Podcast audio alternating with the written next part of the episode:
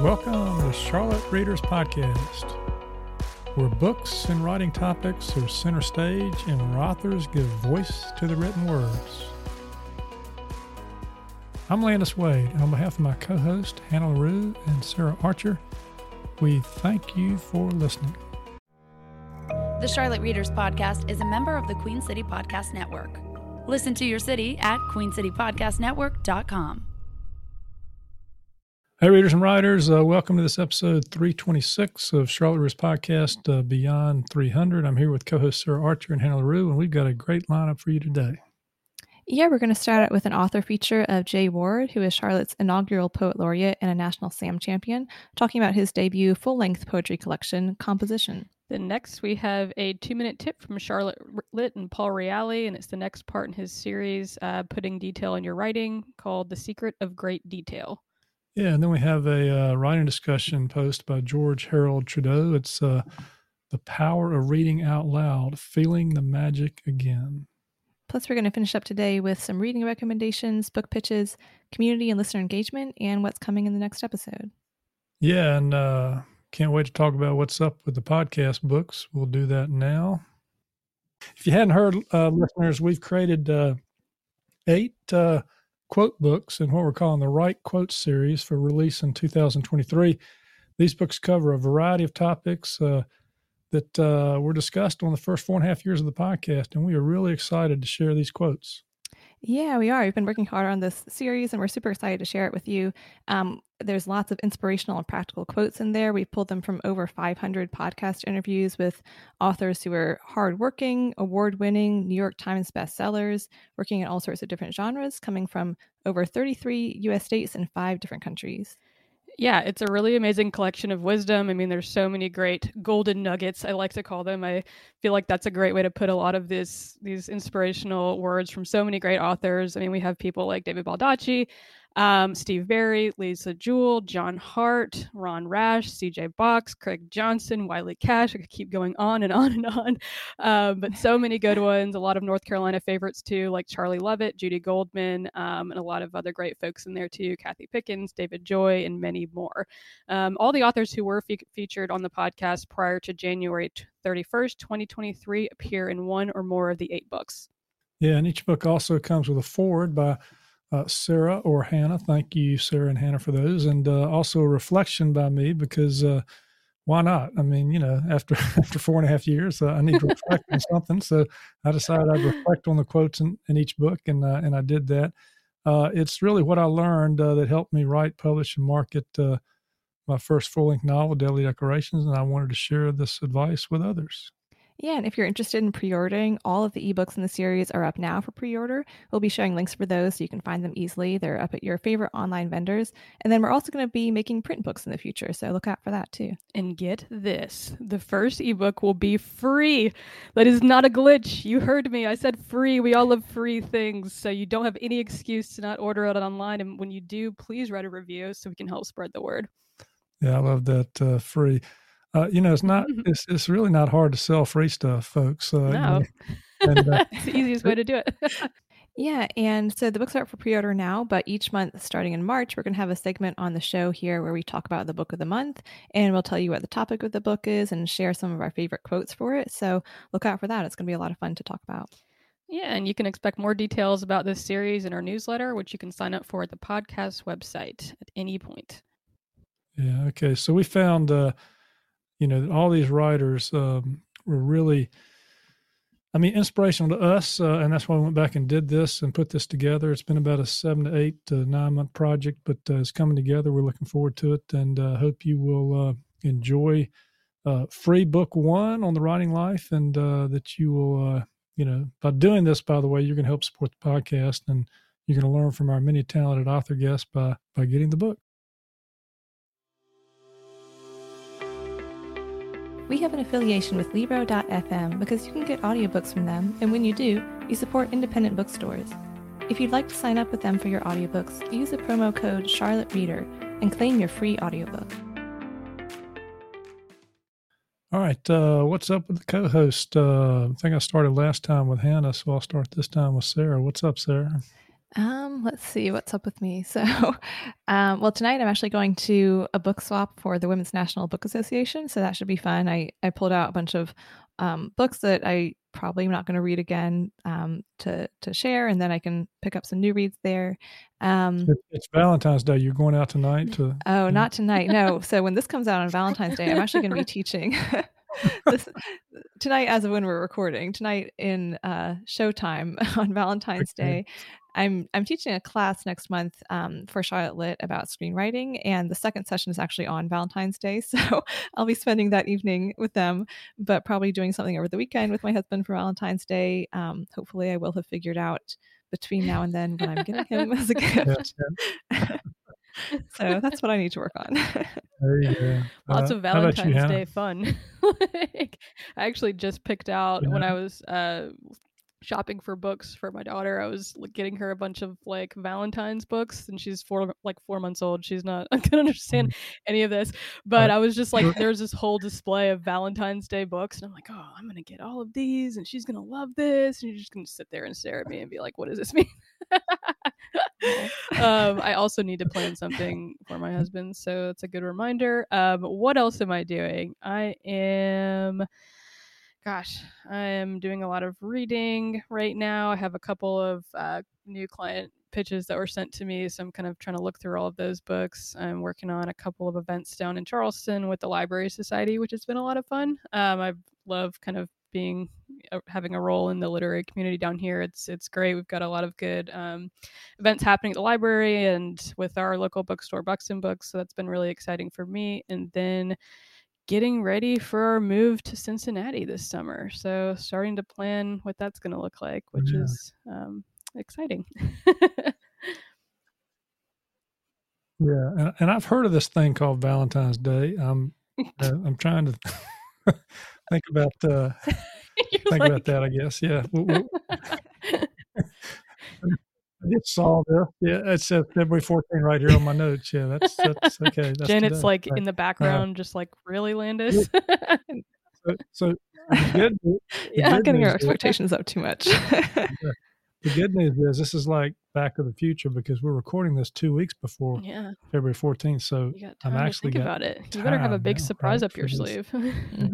I am uh, working about this time of the month on some of the print books. I think I'm hoping I've worked out some issues with Ingram Spark and the whole thing we're doing there, and we, are probably going to have the ebooks finalized and for most of them and up and loaded and everything. You already you can already pre-order them, but, but our work will be about getting close to done. Then I hope. And um, uh, I mentioned in the last episode I'm going to be on this uh, Book Life Publisher Wiki weekly uh, uh little conference they're doing on February uh, the 25th. You can look them up online about that, and we'll put some more information about that in the show notes. So, anyway, that's that's kind of what's going on. It's a lot of busy stuff related to the podcast, books and podcasting. It's fun. We're going to have a good time. Uh, and by the way, we did decide to create, although we didn't initially, um, with we were just going to do ebooks, but we're going to put print books out too because we think people might like to hold the quotes in their hands uh, and refer back to them. I certainly will. All right, so uh, let's see here. We've got uh, we got an interview we've done, and uh, it was Sarah who did it. Uh, and Sarah, you want to introduce this section? It's Jay Ward. You've talked about his book title, Composition uh, Poetry, mm-hmm. which you've read. Tell us a little bit about Jay. Yeah, so um, Jay Ward, also known as Junius Ward, is a poet and teaching artist from Charlotte. Um, he's a national slam champion, an individual world poetry slam champion, and he wrote Sing Me a Lesser Wound, which came out in 2020 from Bull City Press, and Composition, which is the book that we talked about today, which um, just came out in 2023. He's currently the program director for Breathe Inc., where he f- facilitates writing and performance workshops and coaches youth poets attending Brave New Voices each year. And he's the first um, poet laureate in Charlotte. So he's very involved and engaged in the poetry community out here, um, does a lot of events, and he's just a great asset to our local community. Yeah, so and he seems like a really cool person. I bet this was a really fun interview to do. Um, his book Composition interrogates historical perceptions of blackness and biracial identity as documented through a Southern lens. It utilizes a variety of poetic forms, um, and Jay showcases to his readers an innovative approach as he unflinchingly explores the way language, generational trauma, loss, res- and resilience shape us into who we are, the stories we carry, and what we will inevitably pass on. Yeah, and he's gotten some praise. Uh, Michael Malakady, I can't pronounce the name, author of All Earthly Bodies, says composition looks at identity the way a flip book looks at an Hmm. image. That's kind of interesting. So Yeah, I actually probed him about that um, that blurb because I thought it was so apt for the book. So it's if you listen to the interview, you get to hear him talk about that a little bit. well, they're going to listen. They're here. They're they're with us, and we're going to play it right now. Um, well, I'm so happy to be here today with Jay Ward coming back to the podcast. Uh, Jay, thank you for joining us. Yeah, thanks so much for having me. So I, I love the title of this book, composition, and I definitely see different meanings in that word in the context of the book. Can you talk a little bit about the genesis of the title and what that word means to you? Yeah, sure. Um, so a lot of the book has to do with uh, me growing up, uh, kind of through a Southern lens, but taking a look at uh, um, uh, blackness through a biracial lens. Um, so part of the title is is composition, like how how a person is made up. But composition can also have to do with um, with music. Um, and in music, a contrapuntal is two melodies played at once to create a third, you know, create a third melody. And it's also a poetic form that I use in the book. Uh, composition also brings to mind like a composition notebook, which as a as, as a side fact is usually marbled black and white, uh, but also is a place where notes are jotted down and, and meaning is found and uh, people through work, you know, find greater meaning in their journaling. So uh, I think all those things kind of come into the title. Yeah, that, that's so cool. I didn't even think about like the marbled image of the composition notebook. That's wonderful. Um, and, and this, as you kind of alluded to, a lot of your work focuses on identity. And there's a blurb on this book from uh, Michael Mlekoday. I might be butchering that name, but he says uh, composition looks at identity the way a flip book looks at an image, which I think is so apt. Can you talk a little bit about exploring identity in your work and maybe how exploring that in your writing has helped to shape how you think of yourself? Yeah, um, I think I've I've had ideas about uh, like my own composition for a long time, and and you know, speaking to other people who are biracial from you know from different backgrounds, um, has kind of shaped at least this work in examining how I feel about myself, but also how others might view uh, me. Um, and that's kind of explored a lot through um, Dr. Maria Root uh, in the appendix. Um, her Bill of Rights is included in the appendix, which kind of goes into how a person of multiracial background uh, has the right to view themselves certain way uh, and also understand that uh, the environment also takes uh, takes play in how we view ourselves and how others view us. So the the flip book image which is which is a great uh, comment by michael uh, and I, I, really appreciate michael. Michael also was the editor for the book. Um, i think that also uh, really comes into play in terms of form. Um, so one of the things I wanted to do in the book was uh, take form and break it and marry it and combine it and create uh, new, which which then would make the collection an overall metaphor of the work being discussed uh, in my mind anyway. So uh, like finding different ways to talk to documents, to talk back to history, um, to create or break form.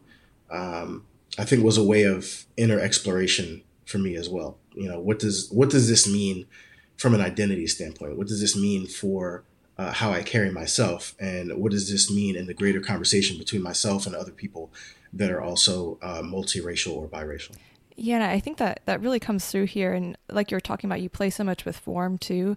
Um, and I definitely encourage anyone listening to go out and buy the the physical hard copy of this because it's it's beautifully presented on the page, and there's a lot that you're doing formally with how you lay the poems out. There are images, there are documents, um, appendices, like you talked about.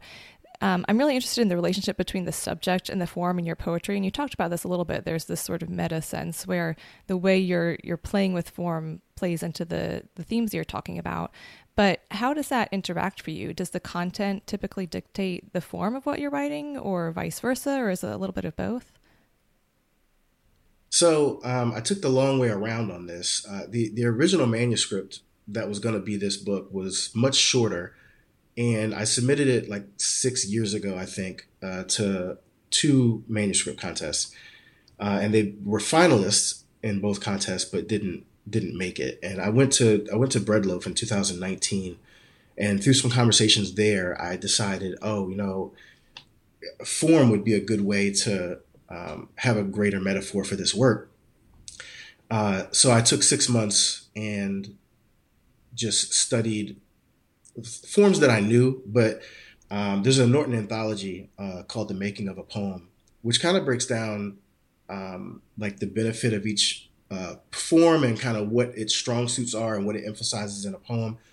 I spent six months on with that book and with other books just trying to figure out what forms would best tell the story um, for each individual poem, and then applying it to each individual poem, and then getting halfway through and saying, "Well, this doesn't work," um, and then finding forms that I could combine, finding forms that I could break that in some way spoke to the the strength of that poem.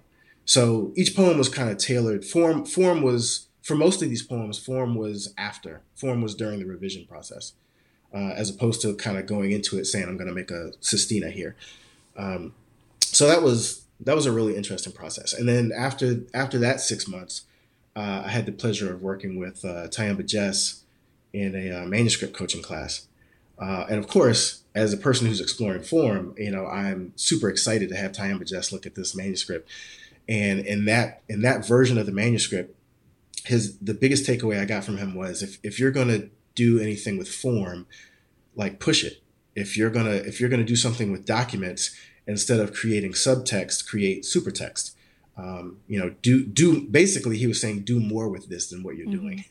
Um, and so then I spent another uh, several months after that, uh, kind of going into it and figuring out is this the best way? Uh, what can I do to to tighten this up?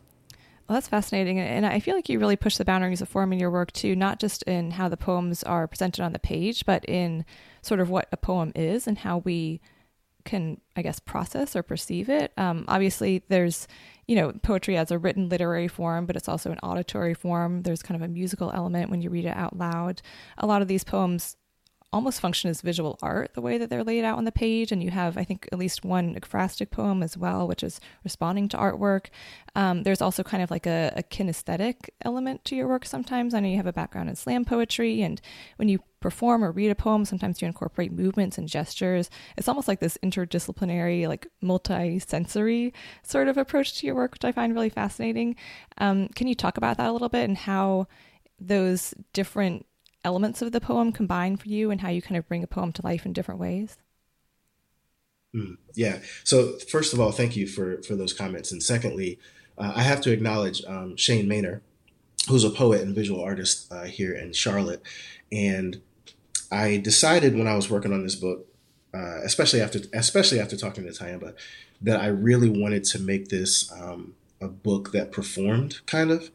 Uh, I'm used to performance poetry uh, and and though I kind of treat them as separate spaces between literary and, and performance, I decided, you know, I put a lot of effort into figuring out how to present a poem physically on stage. So I wanted to figure out a way to make each poem kind of perform in a visual way and in a in a sound uh, in a sonic way.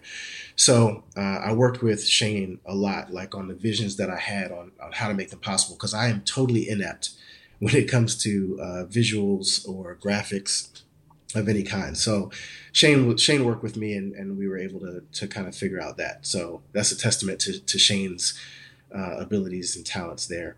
Um, and then a little bit more on, on making the poems perform.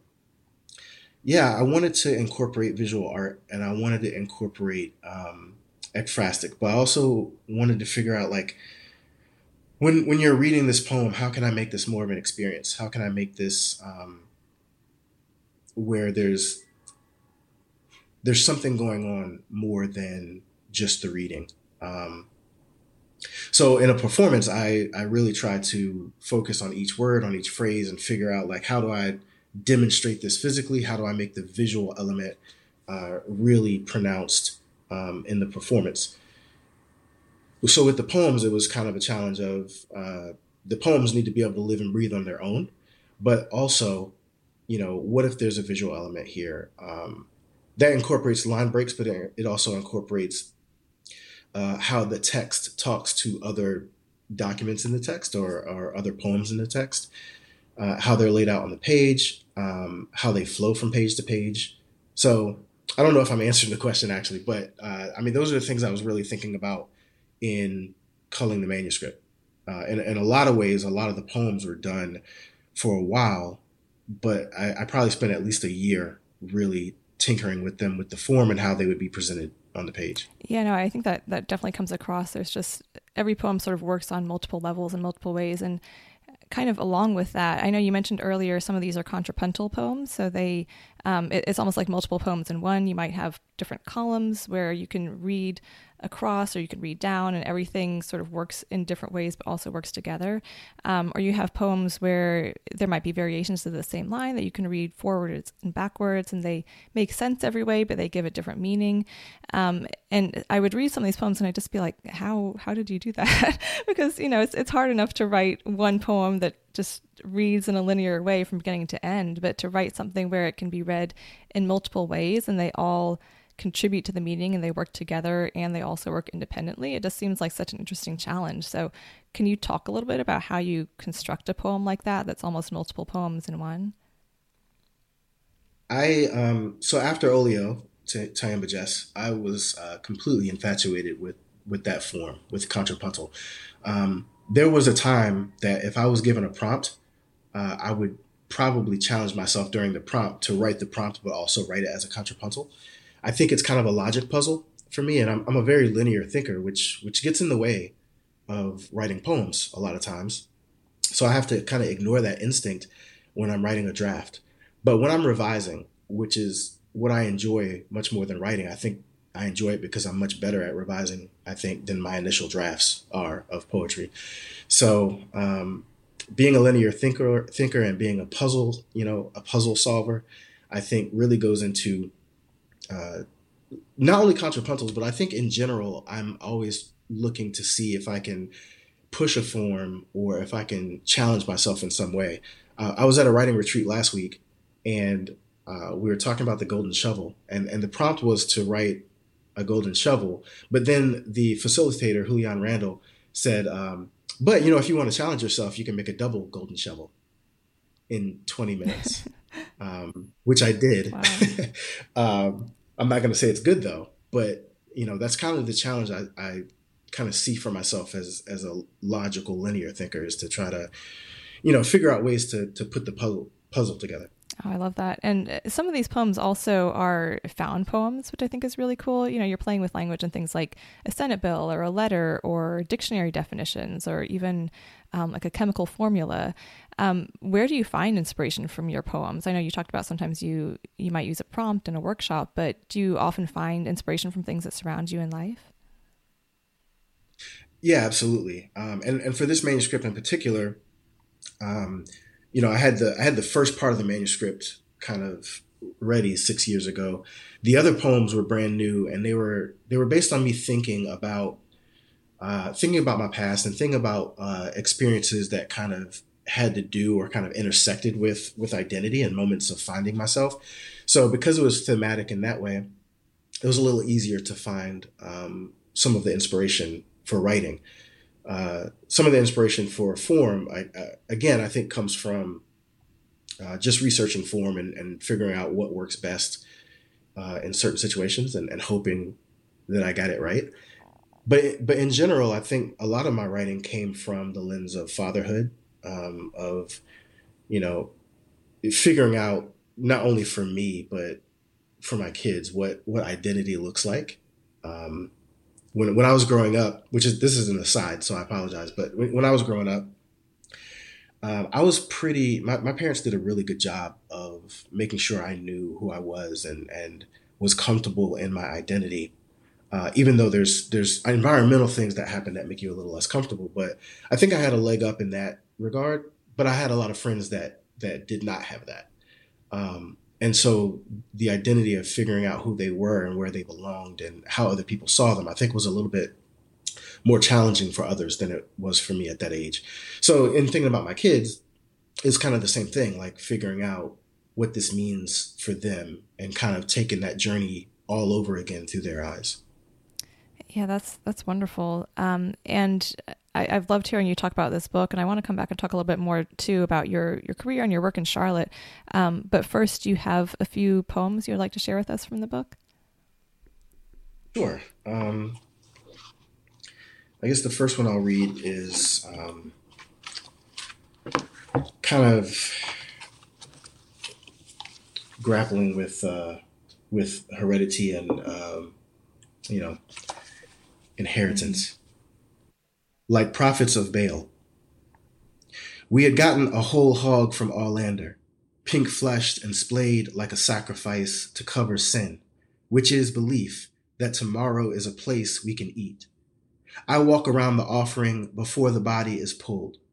The men maneuver flame, and smoke seems to follow me no matter where I go. Dad is gone to tend the fire. My uncle motions the bag toward me, peels it from the bottle's mouth like a fast moving rain cloud. It burns sweet on my finger. I look around nervous, the way I would years later. That's good stuff, my uncle says, and I nod in belief, face contorting into an amen, but it burns, it burns, like the split open swine on cinder block. See how the smoke follows our gods, like eyes of a portrait, an heirloom.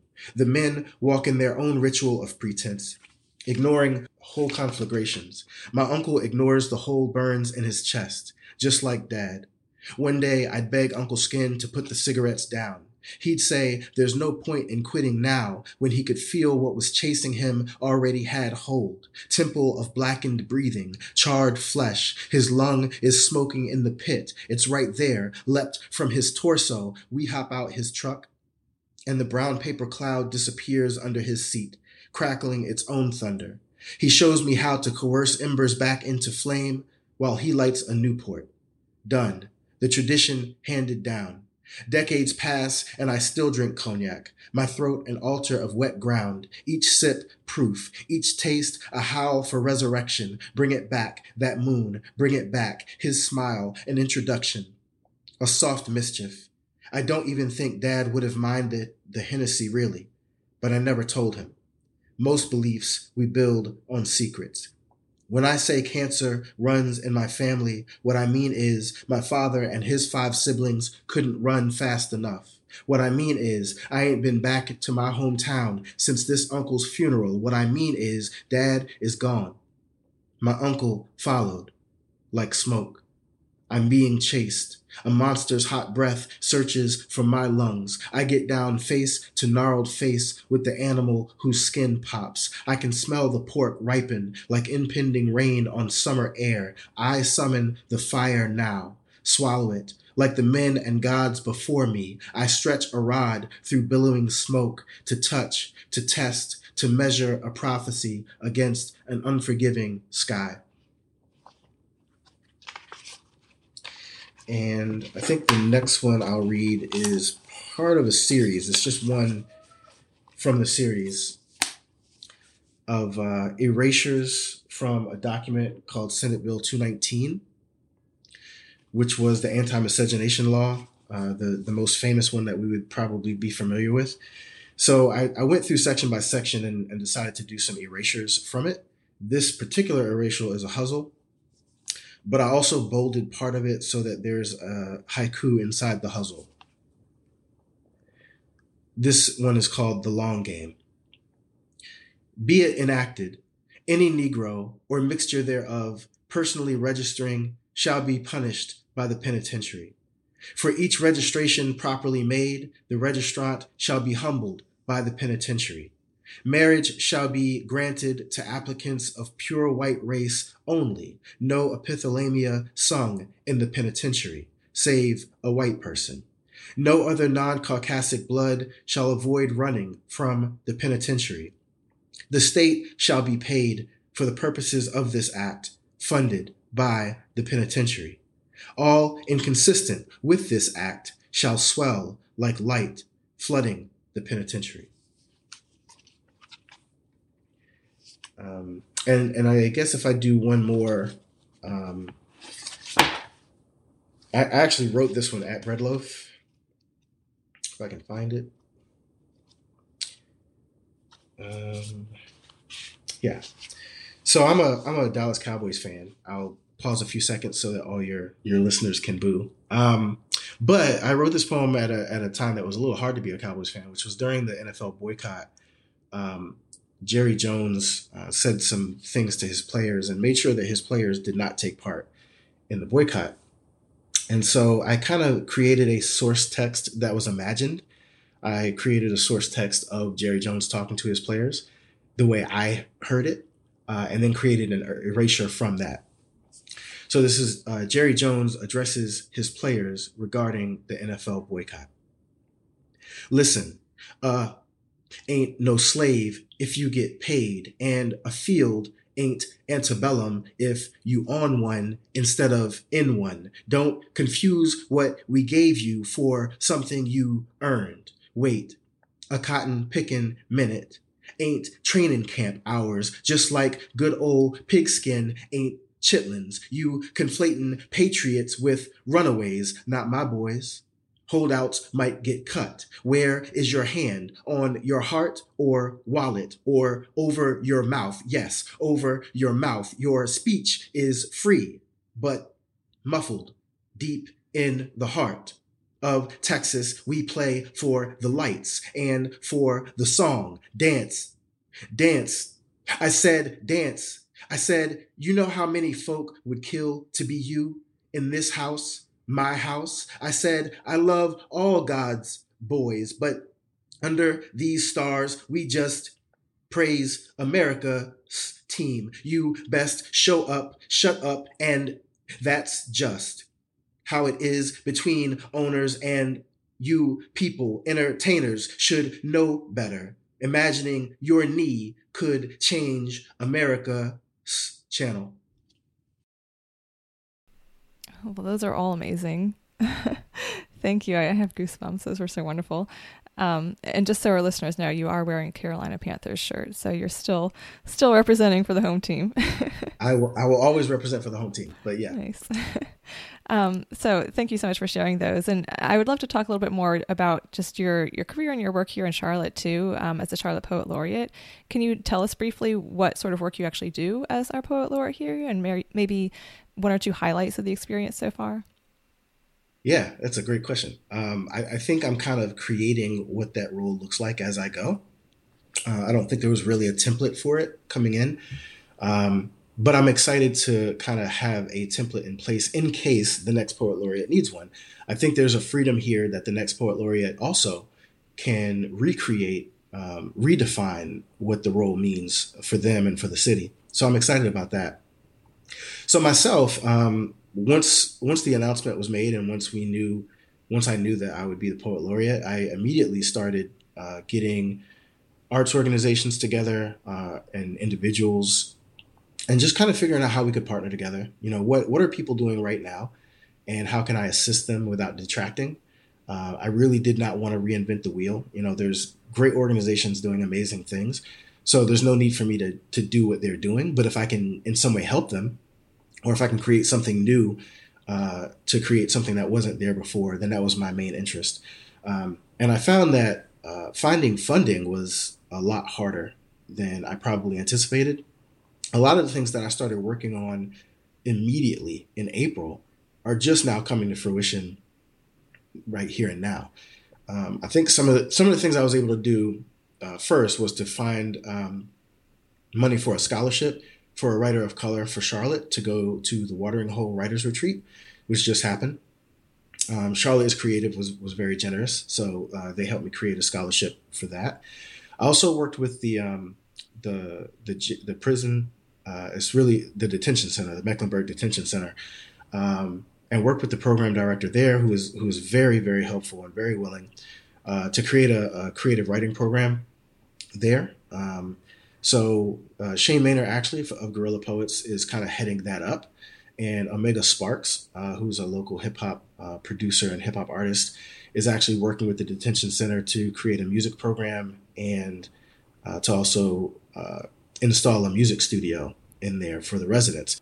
I've worked with Charlotte Lit, West Trade Review, and Goodyear Arts to create a uh, writers a poetry fellowship, which which starts this year. We're actually going to be going over the applications, which will be a year long poetry uh, fellowship, which provides opportunities for uh, learning through the catalog of classes with uh, Charlotte Lit, but also an opportunity to learn the inside of publishing from West Trade Review, uh, opportunities to facilitate workshops, uh, to have a month long residency at Goodyear Arts, to have a reading.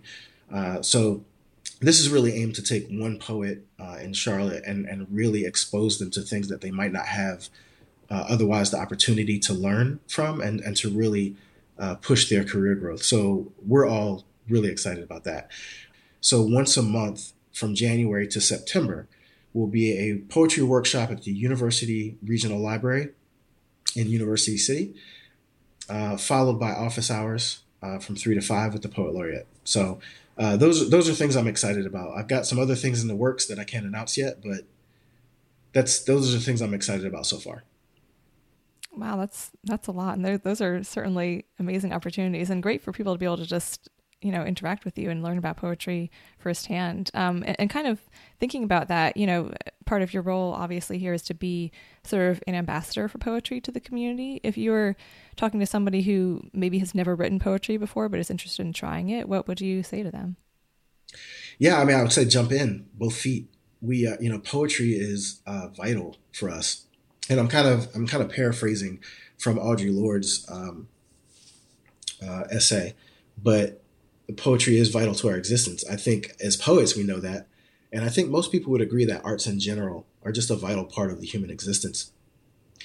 Uh, we all like poetry in some way, even if we don't know it or don't want to admit it. You know, we, we like music or we like uh, so much of poetry exists in other art forms as well.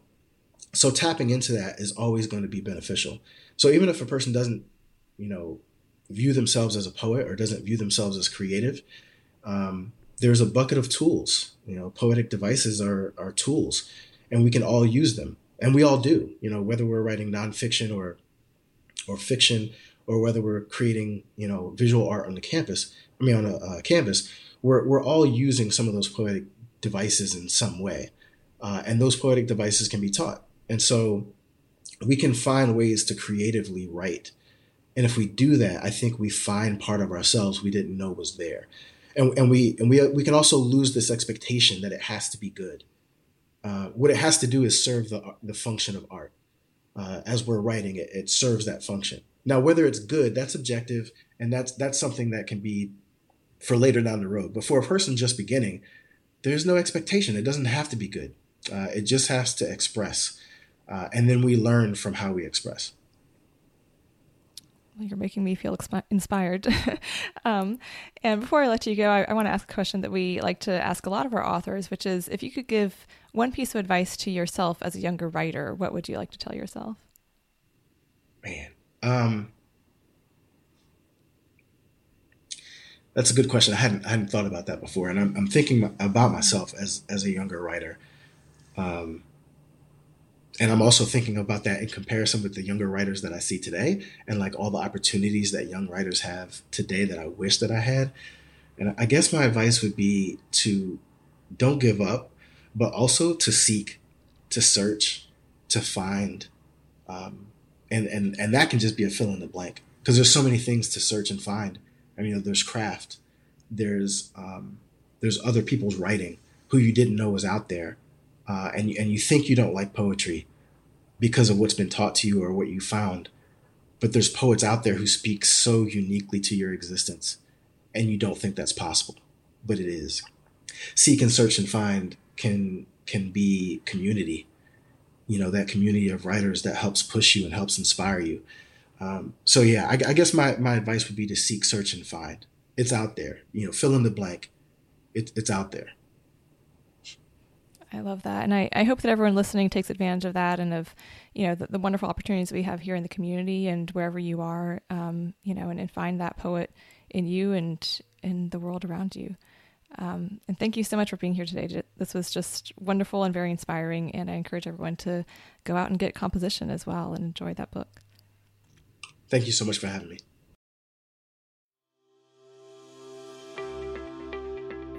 If you like what we're doing and would like to help us defray the costs of this podcast, please consider becoming one of our patrons through the Patreon website.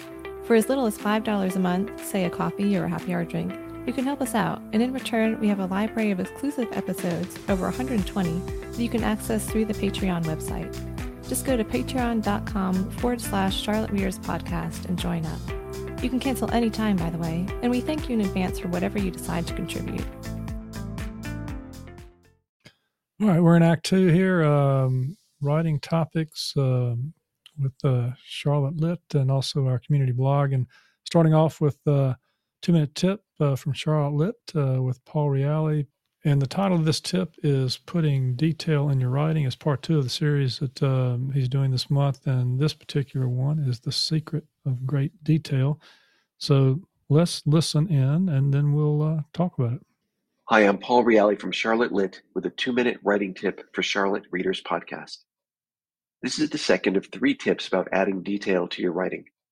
Good description is essential in prose, and it's a place many writers struggle. In this tip, we'll look at the secret of great detail who sees what and why. No description is neutral. Every detail is written, or should be written, as seen through the eyes of the scene's point of view character. This tells you both what to describe in detail and what details are relevant. Imagine a man looking at his wife. They've been married 20 years. What does he notice and what does he not? Does he notice what she's wearing? How she has her hair? Maybe he notices she looks tired, which you tell the reader because their relationship is tired. Now, the same man looks at the same woman a year later, a year after she has left him. What does he notice now? The spring in her step? The new jewelry? What does he notice about the coffee house where they've run into each other? Is it noisy with the sounds of people enjoying their lives, amplifying his own unhappiness? A classic writing exercise is to describe a barn as seen from the point of view of a character who is newly in love. Then, just to describe it again from the point of view of a person who has just lost someone they loved. Now, here's your action step review the descriptions in your scenes and ask who is seeing this? Why are they noticing it? How would they describe it? And then rewrite accordingly. For more two minute tips from Charlotte Lit, listen to Beyond 300 episodes of this podcast or visit charlottelit.org slash tips. All right. Thank you, uh, Paul at uh, Charlotte Lit for another thought provoking tip. Uh, what do you think, Sarah? Um, well, I think there's a lot of great stuff in here about kind of the subjectivity of detail and how um, the way that you would describe a scene or the way the details that you would select to put in are so dependent on the perspective that you're in, who the character is, but also where the character is in the story. Like if you put a character in a certain setting or in a room with another character at, you know, 10 pages in, they might react differently and notice different things in the scene or different things about the other character than they would 100 pages in, depending on how they might have evolved or what is going on in the relationship or what's happening in the story. So I think that's a really good point to think about um, all the other factors that are going into the scene in terms of perspective and uh, the story arc and how that impacts what detail you put, as opposed to just, oh, these are cool details. Like, let me just put this out here to describe the setting or the character, or whatever it might be. Make it, um, make it something that helps to bring the characters to life and also helps to advance the story as well.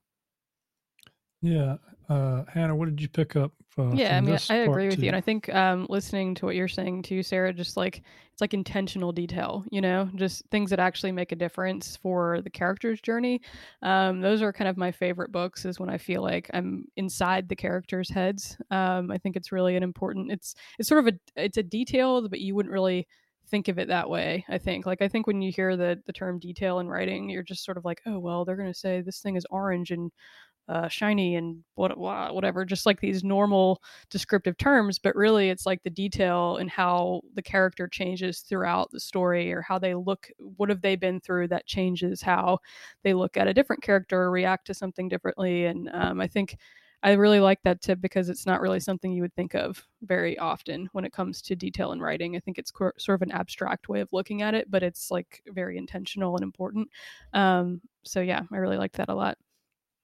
Yeah, and this reaffirms for me this whole idea that uh, point of view um, and what you select and how you present the detail in the scene actually um, helps you figure out what detail is important and what detail is not. And also helps you realize what's interesting uh, about the particular story. I mean, when I, you know, as first started writing, I was thinking, okay, well, you got to think of a story, you got to think of a storyline, you got to think of a plot. But actually, the more authors I've interviewed, the more I've written, I realized that it's really what particular characters are seeing in the world around them that becomes really interesting, right?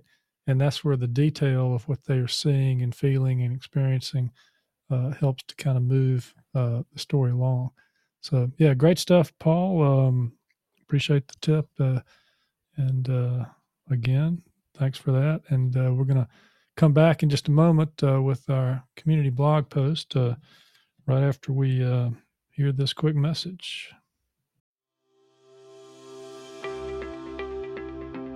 If you are an author who would like to be featured on the show, check out our submission process on the contact page of charlottereaderspodcast.com. Please understand that given the number of submissions we receive, we can't respond to every submission or feature everyone who submits, but with the Beyond 300 format, we are featuring more authors in many different ways.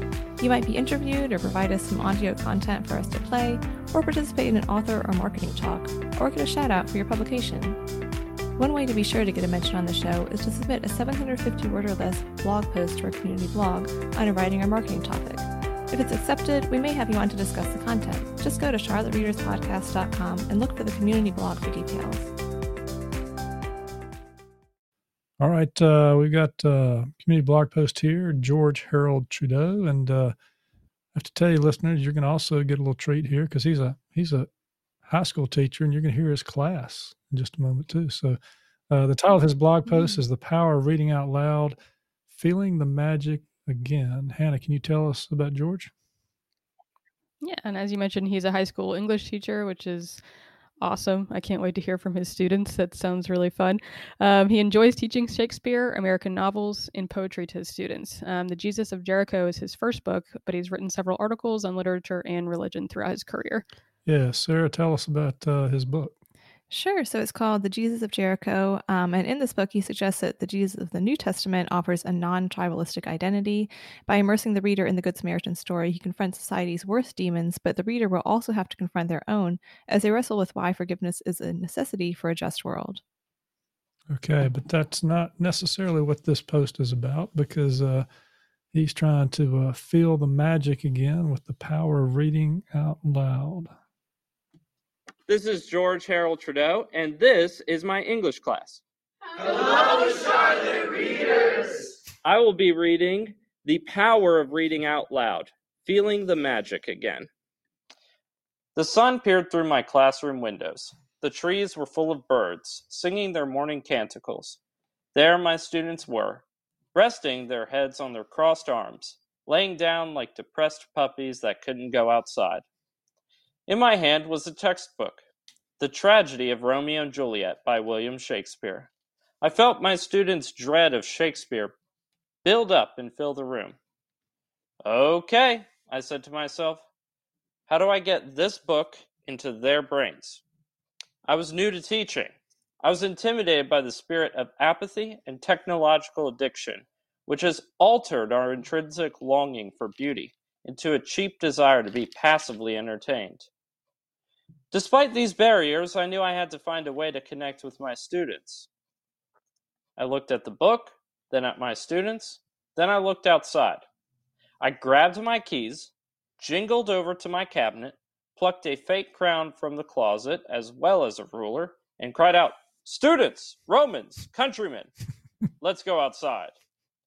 My students looked at each other with curiosity and apprehension. Their faces read, Oh, here we go again. Mr. Trudeau is being corny and weird. Two households, both alike in dignity, I yelled as I paced the students like a wrestler about to enter a ring.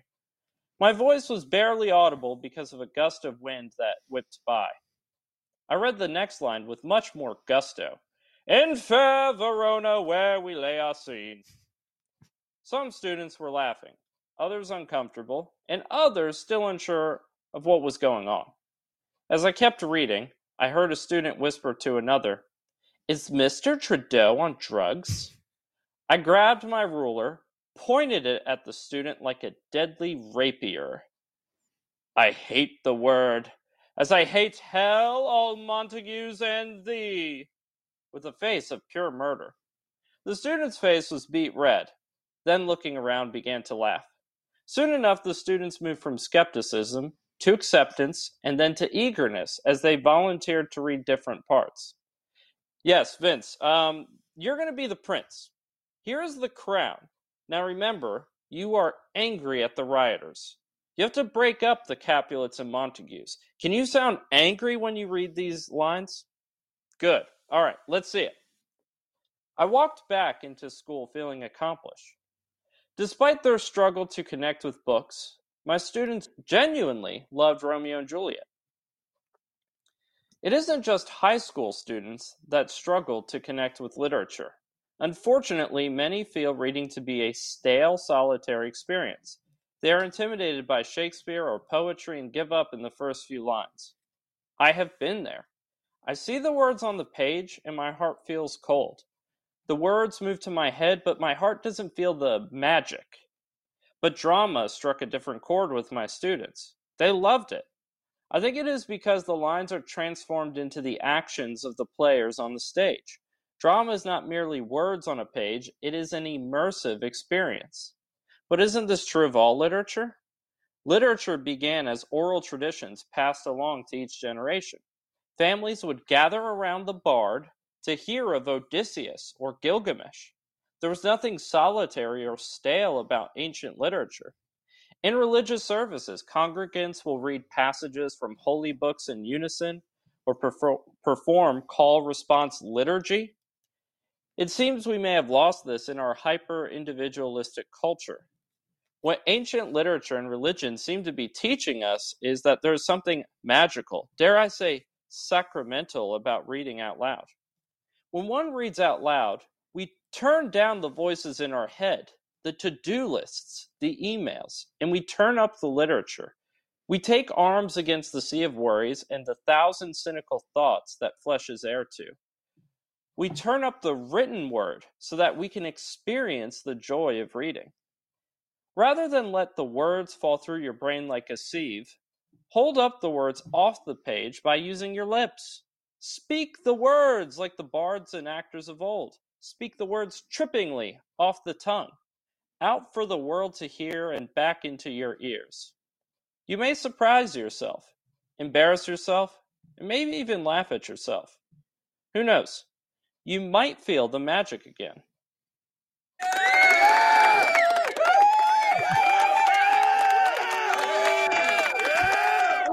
Are those his students clapping? Yeah, that's. I couldn't tell if it was one of your sound effects or if it was actually Don't that. give it away, Hannah. Don't give it away. That's uh, everybody's listening as we're talking here now. You know. So. yeah, I'll probably sound effects. But we, we're that it. We're gonna. That's gonna be his class. There you go. So that is the class. All right. Uh, uh, this is a wonderful piece. Wonderful piece. I love it. Thank you, uh, George, for that. Um, and uh, so yeah, reactions here. Uh, jump in, Hannah. What do you think? I love that post so much. That was really fun and kind of different too. I love that his class was there for and they're probably just like, as he was saying, I love. I feel like he wrote teenage reactions super well in that, where he's like, their face was beet red. I was I was having a great time, but they were rolling, you know, whatever. Um, so I can only imagine what the energy in that class was as he was reading aloud. I'm sure it was just a really great time.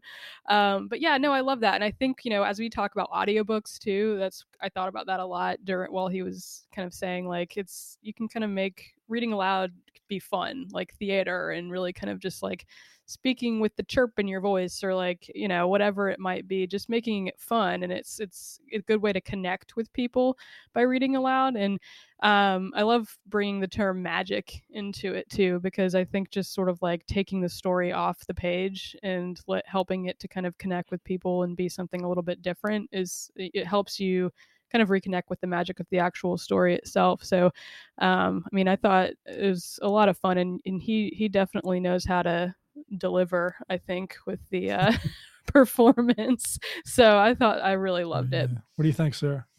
Yeah, this is a lot of fun. I think this was probably the first time we've had a whole classroom of students appear on the podcast. So yeah. that was really cool. Students, if you listen back to this, thank you for participating and be good and do your homework and don't make Mr. Trudeau bring out the rapier again. Um, mm. but I think this is a lot of fun to listen to. And yeah, he made a lot of great points about how literature um, really lives in a different way when it's read out loud. Like he was saying, it starts started as an oral tradition. Um, something like Shakespeare obviously is meant to be delivered out loud. Poetry oftentimes comes to life in a different way where you can actually hear the sounds of it. Um, so yeah, it's just a, a dimension that I think sometimes we neglect when we're just reading things on the page and we don't really think about writing as also being um, an oral or even sometimes an almost musical thing. Um, and there's a nice tie in here as well to the interview with Jay Ward for this episode because he also performs a lot of his poetry out loud and there's an extra element to it that way and that's something that we kind of talked about in our interview was um, the the sonic element to writing and words. And i've also heard a lot of writers give the tip that if you're working on something on, on your own read it out loud to yourself and that's a good way to kind of hear things that you would miss if you were just reading it on the page. Um, so yeah I, I think that you can kind of take a, a page from this book and maybe have fun with that and do the voices and perform it for yourself and it might um, might help you pick up on things you want to revise or at least just kind of bring it to life in a new way and have fun with it. Yeah i, th- I think you're right. This is a great tie into this uh, earlier uh, interview that you did with jay ward because slam poetry and, and when poetry is read aloud. In fact i enjoy poetry listening to poetry more than reading it actually. I like to hear what the poet you know wants to do with the words as opposed to me trying to figure it out mm-hmm. because i'm not a trained poet you know? And and to hear that cadence and to hear it and particularly with someone uh, in, in the slam context that's all performance based right? It's all kind of getting it out there. And so uh, and also just to harken back to what we're here all about at the podcast i mean this from the very first day i started this i wanted to do something i thought was a little different which was have authors read uh, from their work. And so, you know, where they're giving voice to the written words is, uh, you know, they're putting the emphasis in the places that it should be based upon what they uh, thought about when they were writing, you know, that prose. Um, yeah, and then we're going to flip it on its head with the uh, podcast books, and uh, their, their, their voices are going to give uh, voice to their text. so we're going around and around here with that. but anyway, George, thank you much for um, for that and also to the class for for showing up as well. Um, we got a little quick quick uh, message here, and then we're going to wrap up with uh, some book recommendations. Uh, and uh, here we go. We have a newsletter called Beyond 300, and we'd love to have you sign up. This is where we share what's coming on the podcast, provide helpful links, and keep you updated on the podcast and the hosts. You can sign up at charlottereaderspodcast.com or the websites of the hosts. LandisWade.com, SarahArcherWrites.com, or SpellboundPublicRelations.com. And by the way, we won't spam you because that takes way too much time. Right, we're in uh, Act Three, book recommendations, and uh, what's next on the podcast? Uh, Sarah, what you recommending this week? I'm actually going to recommend a nonfiction book this time, which is kind of unusual for me. I, I usually read fiction, but mm-hmm. um, I'm recommending White Rose by Kip Wilson. Um, I've been doing some research for a new writing project of my own um, that I'm in the early stages on about the White Rose movement, which was this student movement in Munich during World War II there was a small group of students that secretly wrote and distributed these leaflets where they were basically talking about the evils of the rise of Nazism and the abuses of the Nazi Party and encouraging people to stand up and to resist that. And they distributed these leaflets um, in secret. They were eventually caught and, and they were all executed by the Gestapo, but they did spread their message very widely and affected a lot of people. And they're really held up as heroes these days in German society. Um, and one of the ringleaders of the movement was this uh, young woman named Sophie Scholl, who she was only 21 when she died. She and her brother were part of this this small movement. Um, and I'm actually related to them on my my dad's side, so that's kind of how I became aware of them and why got interested in writing about this in the first place. But she was just a really cool, very smart, very brave person, very sort of radical in her approach to morality. Um, so I'm starting to write something about her, and I've been doing some research and reading different books about the White Rose movement and about Sophie Scholl. And this one in particular, um, is interesting and, and well worth reading, even if you want to approach it from a less academic angle, because this book tells the story of Sophie's life in poetry, in verse. Um, so it's kind of interesting to read. It's very be- beautifully written and, and tells the story in a clear way, but with beautiful language as well. Um, it's very emotional to read. So, yeah, I would definitely recommend White Rose by Kip Wilson. That's great. Uh, sounds really interesting. Uh, Hannah, what about you? Yeah, so this is actually the first book I read or rather listened to um, post maternity leave, but it's called The House in the Pines by Ana Reyes. Um, I listened to it on Libro FM and it was really good. I, as you guys know, I love thrillers and kind of like creepy books, so it was like the perfect, most fitting one for me to read um, first. But yeah, so it's pretty much like it's kind of part ghost story, part thriller ish. It's about a woman who is definitely an alcoholic, struggles with a lot of addiction problems, and she had witnessed uh, two murders throughout her life. And so, um, but she kind of questions what's real and what's not because of her addiction issues. And so, just sort of, um, she kind of goes on this journey to figure out what actually happened to the people who died. Uh, there, there's like a viral video where someone just drops dead um, around that she knows, and they just literally like look straight ahead and drop dead in a diner. and so it's kind of how the book starts, and it just goes into this whole uh, kind of mysterious rabbit hole. But it's really good, and I love her voice too. She actually reads the book, um, the audiobook, and it's just been really kind of a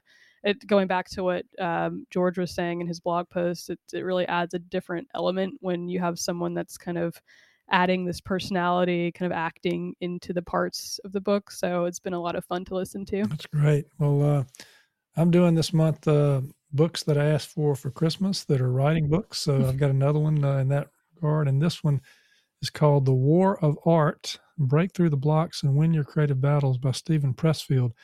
And you know, I read about half this book this morning at the doctor's office, and it was like, uh, this is the kind of book you can stick in your pocket and read sort of anywhere. It's uh, got all this, uh, and and and it's the kind of book that it doesn't have uh, complete text on a page. It'll have a point on a page and another point on a page, but it's uh, it's all about. Uh, and we've talked about some of these things, but he does a really good job of summarizing some of these issues. And num- he divides the war of art uh, into several books. And the first book is on resistance, and uh, he's taught. He talks about how everyone has resistance to certain projects or things that they want to do in their life. And he says the more that someone has a uh, desire to do something that they're really passionate about, the more resistance they're going to feel toward doing it. And uh, he talks about uh, the tips and suggestions for how to get around that. So it's, re- it's a very interesting book. It actually helps you sort of hold things up uh, to yourself in the mirror and say,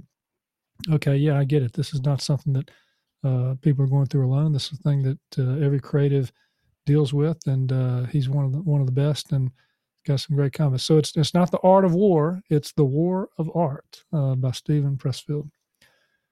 Okay, um, let's hear what uh, Mark West has this week for us.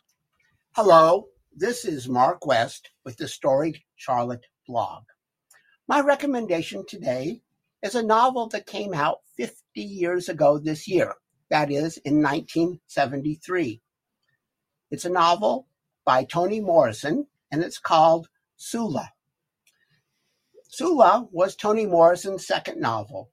Her first, The Bluest Eye, came out three years earlier in 1970. Sula is set in a town in Ohio, and it deals with two women, one named Nell and the other named Sula. The story begins when they're children, and it continues on right up through their old age. It's a story about friendship that kind of goes awry. It's a story about relationships, and it's a story about the role of Black women in American society. I highly recommend it. All right. Uh, so, four recommendations there for you today. And uh, we've uh, come to the end of another episode. And uh, Sarah, can you tell us uh, what's coming next? Yeah, next time we're going to feature an interview with New York Times bestselling author Steve Berry and his novel The Last Kingdom, which is the 17th novel in the Cotton Malone thriller series. In this one, the discovery of a lost historical do- document challenges the global might of the United States.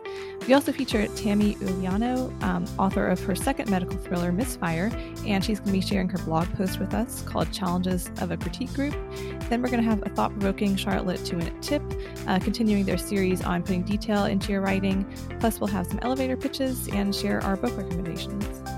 All right. Well, uh, listeners, thanks for uh, giving us some of your valuable time today. We really appreciate it. Uh, until next time, um, read on and write on, as Hannah would say. Rock on.